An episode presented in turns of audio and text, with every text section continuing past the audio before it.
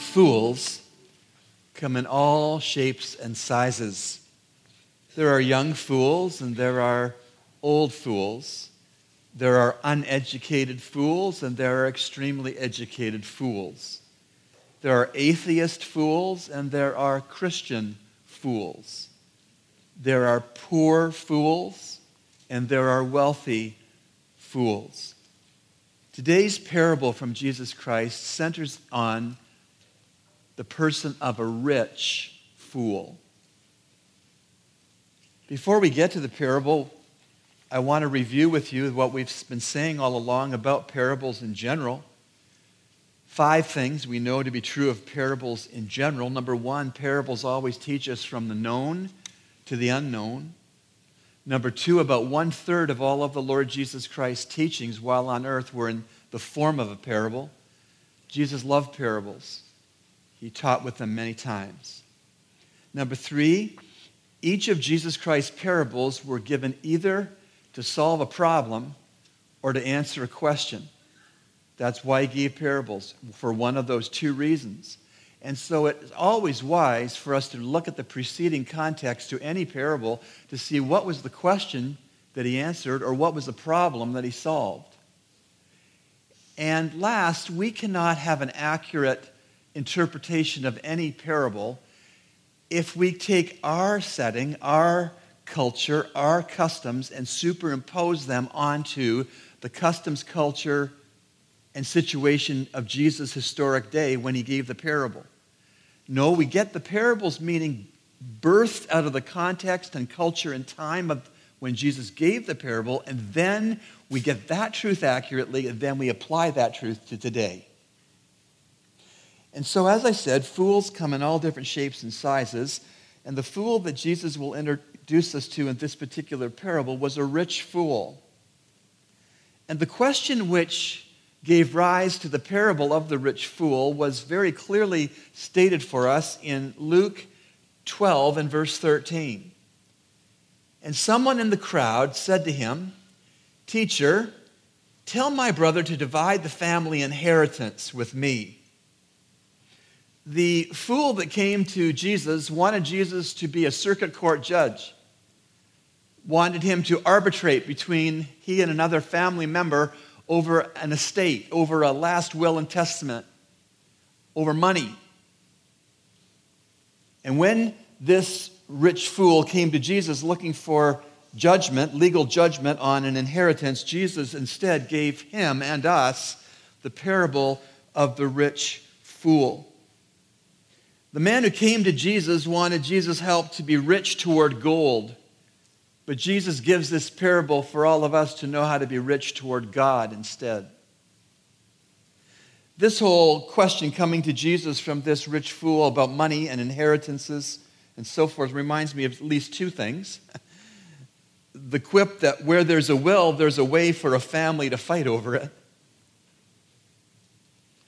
And a graveside service I wasn't physically present for, but my father-in-law, best daddy, was pastoring and had a graveside service.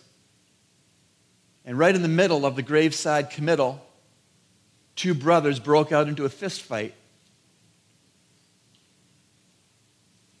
over money, over inheritance. And best daddy had to set his things down and break up a fight between 2 brothers right at the grave of their parent. Where there's a will, often there's a way for family to fight over what's in it. Well, anyway, Jesus was asked to arbitrate a family squabble over money left in a will, and as I've said to you, his response was this parable of the rich fool. I want to read the parable with you in its entirety, and then we'll look at more of the details of it. Luke 12, beginning at verse 13 through verse 21, hear the word of God. And someone in the crowd said to him, "Teacher, tell my brother to divide the family inheritance with me." But he said to him, "Man, who appointed me a judge or an arbiter over you?" And he said to them, "Beware and be on your guard against every form of greed, for not even when one has an abundance does his life consist of his possessions. And he told them a parable, saying, the land of a certain rich man was very productive. And he began reasoning to himself, saying, what shall I do since I have no place to store my crops? And he said, this is what I will do. I will tear down my barns and build larger ones, and there I will store all my grain and my goods. And I will say to my soul, soul, you have many goods laid up for many years to come. Take your ease, eat, drink, and be merry. But God said to him, you fool, this very night your soul is required of you, and now who will own what you have prepared? So is the man who lays up treasure for himself and is not rich toward God. One of the common denominators for all fools is that they mistake things. Fools mistake certain things. And the rich fool in this parable was no different. The rich fool in Jesus' parable mistook three things. Now, let me say at the outset that this man in Jesus' parable was very, very successful. Verse 16, in fact, calls him rich. This man apparently worked hard, and he was good at that which he worked at. He had a very productive and very profitable farming business. He was wealthy. However, as successful as he was in the matters that are linked to this earth, he was a foolish failure when it came to the matters which were linked to heaven. And the Lord Jesus, in his own characteristic way, was blunt. And in the first part of verse 20, Jesus reports, but God said to him, you fool. Ouch. When God calls you a fool, seek no other opinion. When God calls you a fool, there's no higher court of appeal. And so this rich on the outside, fool on the inside farmer fell into a trap. And it's a trap that we all easily can fall into in a heartbeat. It's the trap of being materially rich, but spiritually misguided. And this trap is the basis of many of the things that we satisfy ourselves with in entertainment. Movies and video games and television programs that possit to us rich on the outside individuals who are paupers of poverty and misguided in their spiritual innards. Now, please notice with me just how this man was spiritually misguided. Number one, he mistook himself for God. He mistook himself for God. I see that in verses 17 and 18. See it with me. And he began reasoning to himself, saying, what shall I do since I have no place to store my crops? And he said, this is what I will do. I will tear down my barns and build larger ones. And there I will store all my grain and my goods. He mistook himself for God in this way. He had an I problem, not an E-Y-E-I problem. He had a capital I problem, a me, myself, and I problem. He thought that he didn't need God for anything. He had an I problem.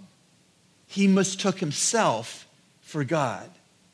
But do you know what? It's so easy for me and all of you to have the very same kind of an I problem. Not an E-Y-E-I problem, but a capital I problem. And do you know how it shows up for us when we have an I problem? It shows up for us in pride. P-R, capital I, the I problem, D-E. I is in the middle of pride. But you know what else? I is in the middle of sin. S, capital I, there's the problem, N, sin. Oh, from time to time, God is judge. All of us from time to time have an I problem, a capital I problem. Look at all the first person pronouns in verses 17 and 18, please. And he began reasoning to himself, saying, what shall I do since I have no place to store my crops? And he said, this is what I will do. I will tear down my barns and build larger ones, and there I will store all my grain and my goods. He mistook himself for God. He didn't think that God had anything to do with his business acumen or his balance sheet. He had an I problem. The foolish farmer in Jesus' parable recognized God in none of his circumstances. He didn't see God's glory. He only saw his own goods. And mistakenly, the rich fool saw himself as being the sole owner of his wealth.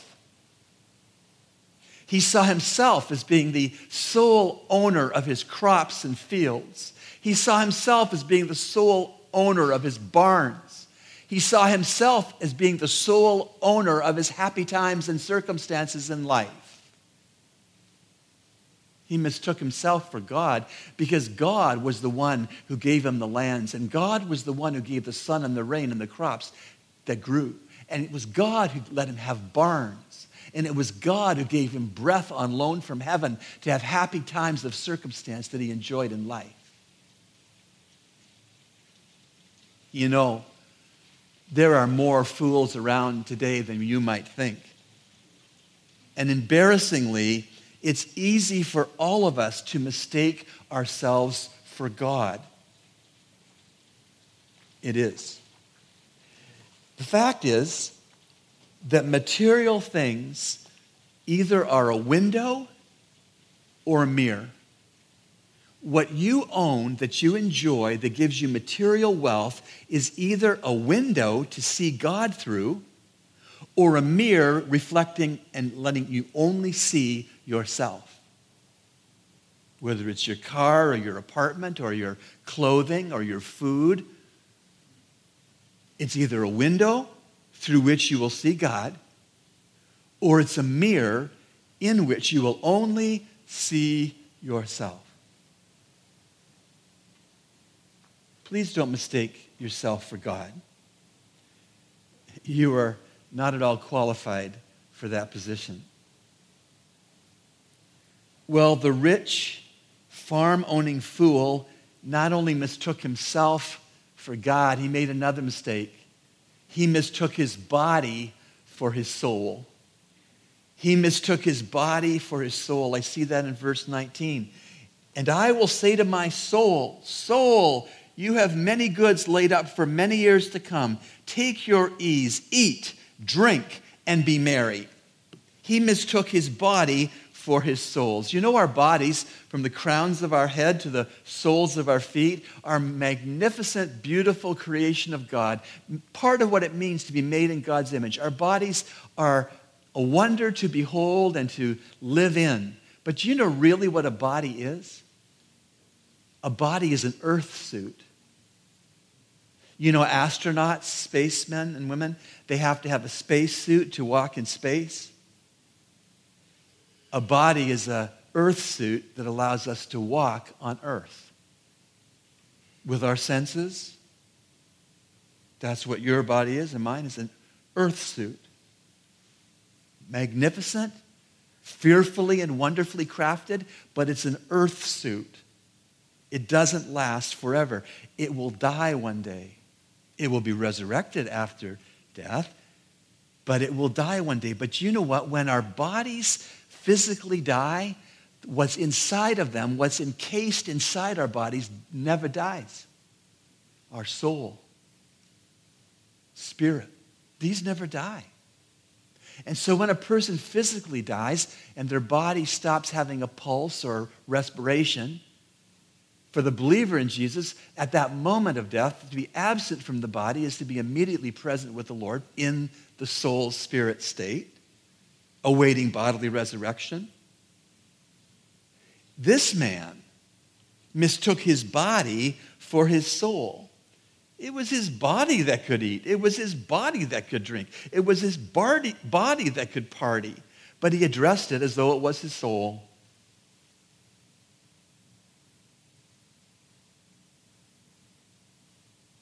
And I will say to my soul, soul, you have many goods laid up for many years to come. Take your ease, eat, drink, and be merry.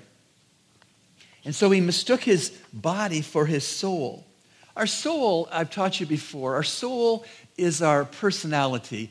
It's our intellect, our emotion, and our will. If our body allows us to interact and relate to our environments, and it does, then our soul allows us to interact with other persons. Our soul is our thinker, our feeler, and our chooser. Our intellect, our emotions, and our will. And so, as I've said, our soul and spirit will live on forever after our body dies.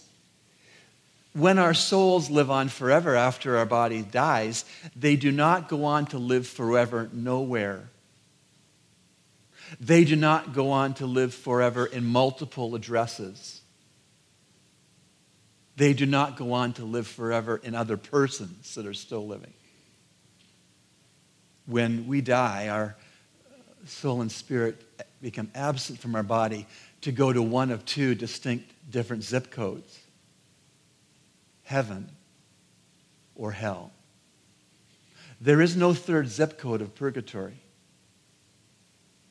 When a person's soul and spirit are dismissed from the body that has died, there is no annihilation of them. There is no obliteration of them. There is no recycling of them. Souls dismissed from bodies that have physically died either go to heaven or to hell, and what determines which is exclusively, essentially, only what the person did or didn't do with Jesus Christ while they were alive. You can't pay a priest to pray your loved one's soul out of purgatory. There are no indulgences. There are no second chances after a person physically dies. No second chances to see the light on Jesus Christ that was rejected while alive. And may I just say, we can say rest in peace over a deceased person until we're blue in the face, but if they died without Christ as Savior, there is no rest and there is no peace. There are very few words that we utter that have the same weight, the same importance, the same gravity as the words that we choose to speak after someone has died. And so, if you are going to say she's in a better place, you better be sure she is.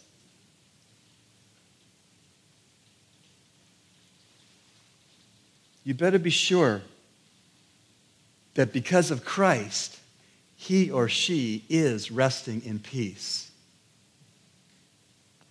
I'll never forget when I was a young seminary student, aspiring to be a pastor, learning Bible and theology, that the seminary required that we as students would have a summer field ministry or an internship. And I was very privileged to go to Michigan where my father-in-law, Best Daddy, pastored, and I spent a whole long summer with him doing everything he did, writing sermons, visiting the sick, being a part of board meetings of the leaders of the church. It was very, very helpful. And I remember the phone rang in my father-in-law's study at church, and word came from the community, not from anyone in the particular church he pastored, that a young boy had been killed. The young boy had been killed by a U.S. mail truck, had hit him and killed him. And so my father-in-law started to tenderly but relentlessly try to ask as many persons as possible who knew this family, because my father-in-law did not know this family, and as many persons even better that knew the boy, And he would ask them things like, did he go to Sunday school ever? No. Did he go to vacation Bible school ever? No. Was he dedicated to the Lord by his parents as a baby? No. There was no reason to feel that this young boy knew Christ as his Savior. That's tough. So we went to the funeral home ahead of the public coming to pay their respects. And we met the mom and dad, the distraught mom and dad and aunts and uncles and others. And we shared scripture with them and we prayed. And in my father-in-law's prayer, he said that he thanked God that he would have the privilege of bringing the greatest news that Kevin ever possibly could have heard. But that he meant the gospel, that Jesus Christ died for sins and arose from the dead. And he said in that prayer that he knew that Kevin, the deceased, was in the hands of God Almighty. That's what he prayed. He finished praying. We said goodbye to the family, and we're walking out to our car. And this particular aunt was irate. She ran after us and caught up to us in the funeral home parking lot. And she says, "How could you not say he's in heaven? How could you just not pray him that he's in heaven?" Well, part of being a pastor is being biblical. And part of being a pastor is truth and love. Truth without love is a hammer, and love without truth is mush. And so I was listening. This is a teachable moment for a young seminary student. He said, "I prayed that Kevin is in the hands of the living God because that is where Kevin is." Period. The aunt wasn't entirely satisfied, but she turned on her heel and went back into the funeral home. And so I said, "Dad, if she had pressed you, if she wasn't satisfied with what you said, that he's in the hands of the living God, what would you have said next?" He said, "Son,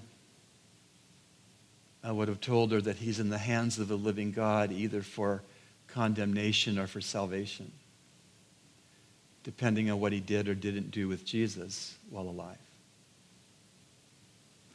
Our words are rarely more weighty and rarely have the need to be more accurate with precision accuracy than when someone dies. Friends, please don't mistake your body for your soul. Your soul is far more than your earth suit. The man made the first mistake that he mistook himself for God. And then he made a second mistake that he mistook his body for his soul. But he made a third mistake. He mistook something else. He mistook time for eternity. He mistook time for eternity. Look at verses 19 to 21, please. "And I will say to my soul, 'Soul, you have many goods laid up for many years to come. Take your ease, eat, drink, and be merry.' But God said to him, 'You fool. This very night your soul is required of you. And now who will own what you have prepared? So is the man who lays up treasure for himself and is not rich toward God.'" He mistook time for eternity. Will you notice in verse 20 that the word "required" is there? "But God said to him, 'You fool, this very night your soul is required of you.'" That is, that for this man in the story and for each of us, life, the gift of life on earth, has an expiry date. And we don't know what that date is. He told the man, the rich fool, that one day his soul was going to be required of him. And then still in verse 20, the question is asked, "And now who will own what you have prepared?" Not only does life on earth have an expiration date, but there is no bumper hitch on the back of funeral hearses. We can't take anything with us to the afterlife. It all stays here. No bumper hitch on funeral hearses, no FedEx routing to hell or to heaven. And time, one day time, will melt into eternity. And when that melting takes place for you, may be when you least expect it. He mistook time for eternity. And this wealthy businessman farmer assumed that he had many years to live before he would die. Maybe he got a good physical exam report from his physician. Maybe his blood work at the lab turned out really good. Maybe his side of the family lived into their 90s. Maybe he jogged. Maybe he ate well, healthy. He assumed that he had many years to live before he would die, but boy, was he wrong. For him, time would melt into eternity that very night. Not many years down the road when he had enjoyed the things he stored up in his barns. You know, we all can make assumptions that we're going to live a good long time. I have a regular checkup with my doctor scheduled for January, but I may not live to see that appointment. I plan to pay my BPL bill sometime next week, but I may not live long enough to pay the bill. I'm planning to have lunch with someone tomorrow, but there may only be one seat at the table. Neither time nor eternity are impressed with our wealth. Neither time nor eternity are servants to our wealth. And neither time nor eternity are controlled in any way by me or you. If you say that you can dictate to the length of your time on earth, and that you say that you can dictate to the details of your eternal life in eternity, that's like getting locked into a roller coaster car and saying, "Watch me drive this baby." The fact is that we are all along for the ride as our sovereign God drives us first through time on earth and second through eternity, either in heaven or in hell. We're along for the ride. We are not driving the car. You may have a long time to live here on earth, or you may not have much time at all. Same for me. Neither of us knows when time will melt into eternity for our respective lives. Only God knows. And so that's why it's really quite wise and biblical to DV life. DV, Deo Volente. Deo, God, Volente, if he wills. Deo Volente, abbreviated DV, means I will do this or that on such and such a day, DV, if God wills. I will be so-and-so with so-and-so somewhere on such and such a time, DV, if God wills it. Of course, this is scriptural. We know in James, the first readers of the book of James had a problem with assuming that life would just carry on in a homogeneous, uniformed way. There wouldn't be any interruptions. They could plan and control their own day timers and devices and calendars. But in James 4:13 and 15, we get a warning, a corrective. Come now, you who say, today or tomorrow we shall go to such and such a city and spend a year there and engage in business and make a profit. Yet you do not know what your life will be like tomorrow. You are just a vapor that appears for a little while and then vanishes away. Instead, you ought to say, if the Lord wills, Latin, Deo Volente, DV. If the Lord wills, we shall live and also do this or that.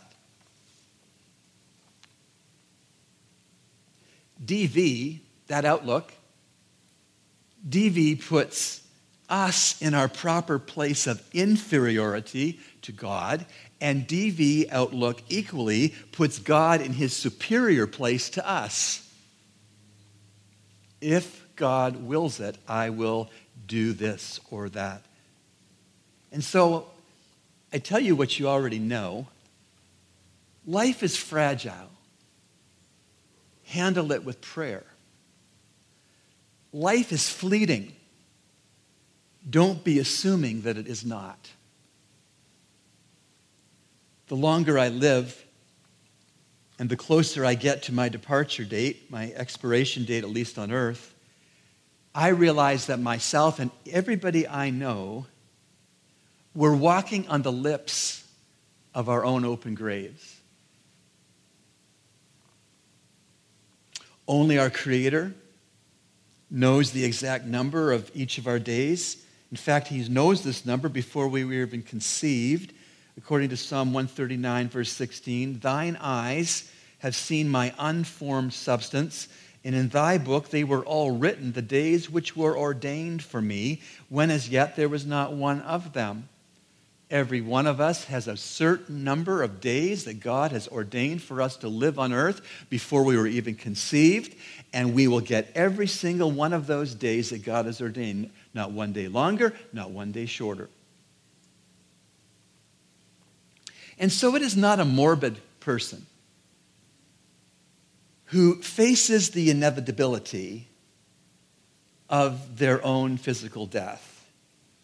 It is not a morbid person who faces that inevitability. It is a measured person who does. A measured person faces the inevitability of their own physical death. They are not death denying.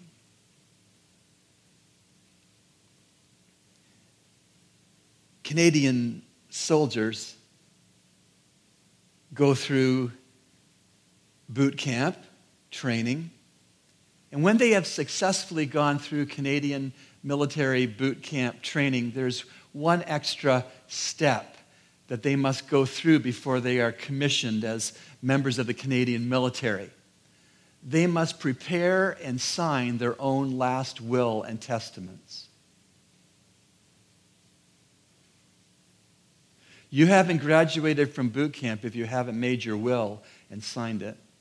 Why? Because Canadian soldiers could die on any battlefield, any peacekeeping mission where they find themselves. Doesn't matter how young they are, doesn't matter how strong they are, doesn't matter how wise they are, doesn't matter how trained they are, they could die. Every one of them. So to finish their training, they have to prepare a will. Sign it. Must be hard on the mothers and fathers who understand that when they go to the military. I don't know if you call it a commencement exercise or what you call it. There was a fine group of missionaries in a bygone century that the Moravians. Moravian missionaries also weren't morbid, but they were measured. They faced the brevity of their lives, and they looked down death without fear. The Moravian missionaries who would move from Europe to various mission fields around the world, had interesting luggage. They packed all their necessary earthly belongings in their own coffins because they were prepared to die for Christ wherever they were going to serve him on a mission field. They weren't expecting anybody to go to the expense of bringing their bodies back to their home countries. And so they packed everything they needed for the mission field in their coffin. They didn't mistake time for eternity. Of course, the only way to be prepared for eternity is in the temporal. No one gets prepared for eternity after they pass away. All preparations for eternity are done now. First and foremost, responding to the grace of God in the person of Jesus Christ, who died as our substitute in our places, shed his innocent blood for our vile guilt, didn't stay dead. God the Father raised him from the dead to show that his payment for our sins is fully satisfactory in heaven. But like any gift, that gift is not your gift until you receive it. Your mother can't receive it for you, nor your father, nor your brother, nor your sister, nor your wife, nor your husband. That gift is only to be received personally by personal faith being placed on the finished work of Christ. Have you done that? If you've done that, you are prepared to die. And if you have not done that, you are not prepared to die no matter what your bank account reads.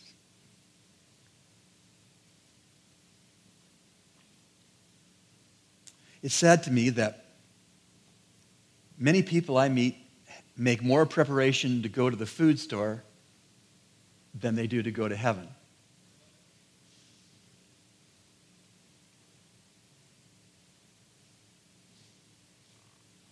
When people make more preparations to go to the food store than they do to go to heaven, they're mistaking their time for eternity. Let your eye go to verse 19, please. I see a two-car head-on collision in verse 19.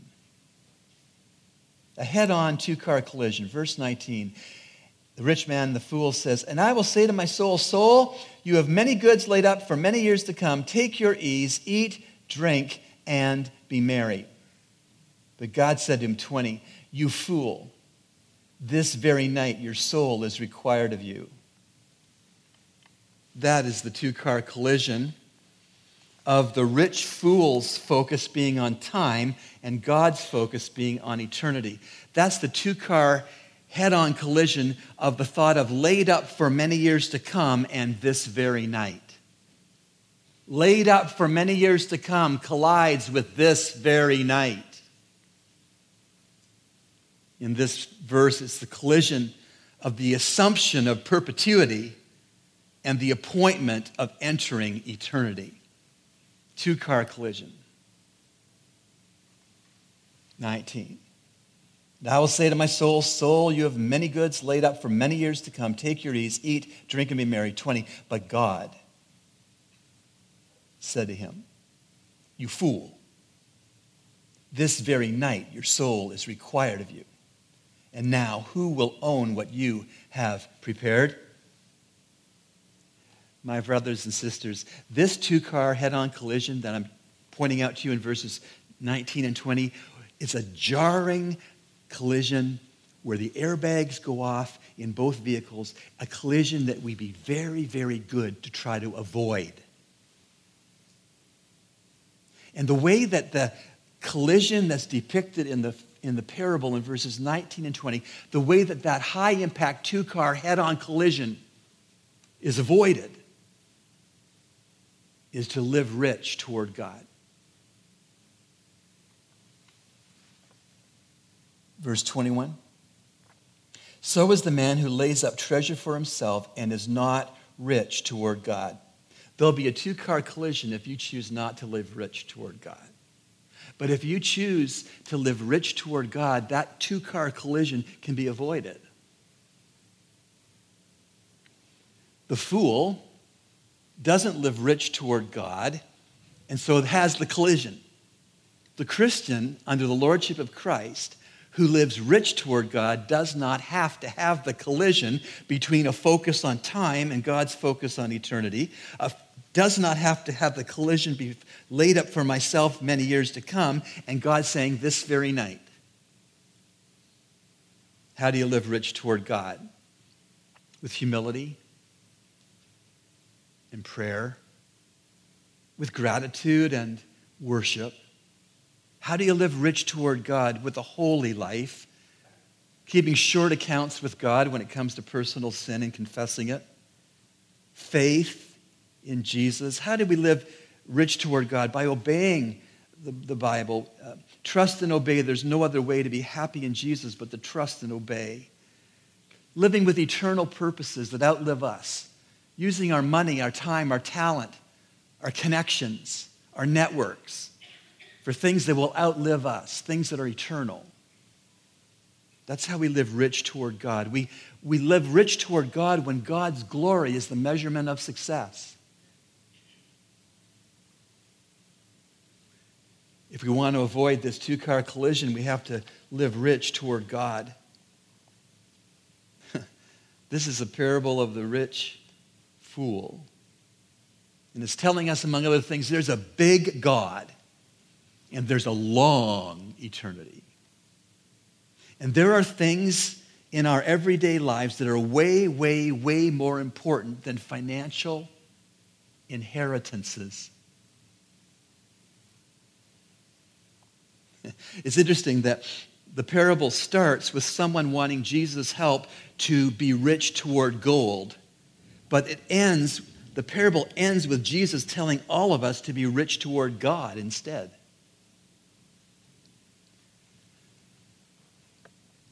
And someone in the crowd said to him, "Teacher, tell my brother to divide the family inheritance with me." But he said to him, "Man, who appointed me a judge or an arbiter over you?" And he said to them, "Beware and be on your guard against every form of greed. For not even one who has an abundance does his life consist of his possessions." And he told them a parable, saying, "The land of a certain rich man was very productive, and he began reasoning to himself, saying, 'What shall I do, since I have no place to store my crops?' And he said, 'This is what I will do. I will tear down my barns, and I will build larger ones, and there I will store all my grain and my goods. And I will say to my soul, Soul, you have many goods laid up for many years to come. Take your ease, eat, drink, and be merry.' But God said to him, 'You fool, this very night your soul is required of you. And now, who will own what you have prepared?' So is the man who lays up treasure for himself and is not rich toward God." Oh, Heavenly Father, we would ask for the grace to live rich toward you. Not to mistake ourselves for you, Lord, and to see what you've loaned us by way of possession as being a window to see you and not a mirror to see ourselves. Oh God, help us not to mistake our bodies for our souls. Help us to understand that when the body ceases to live, that the soul does not. And Lord, help us not to mistake time for eternity. Help us to understand that one date that we do not understand or know, our time will melt into our eternity. May we be ready. Lord, we don't want to come to you asking you to help us to be rich toward gold. Instead, we want to come to you to ask you to help us to be rich toward you. And we pray these things because there's no need to bicker over inheritances or bank accounts or wills. And we pray this for your glory. In Jesus' name, amen.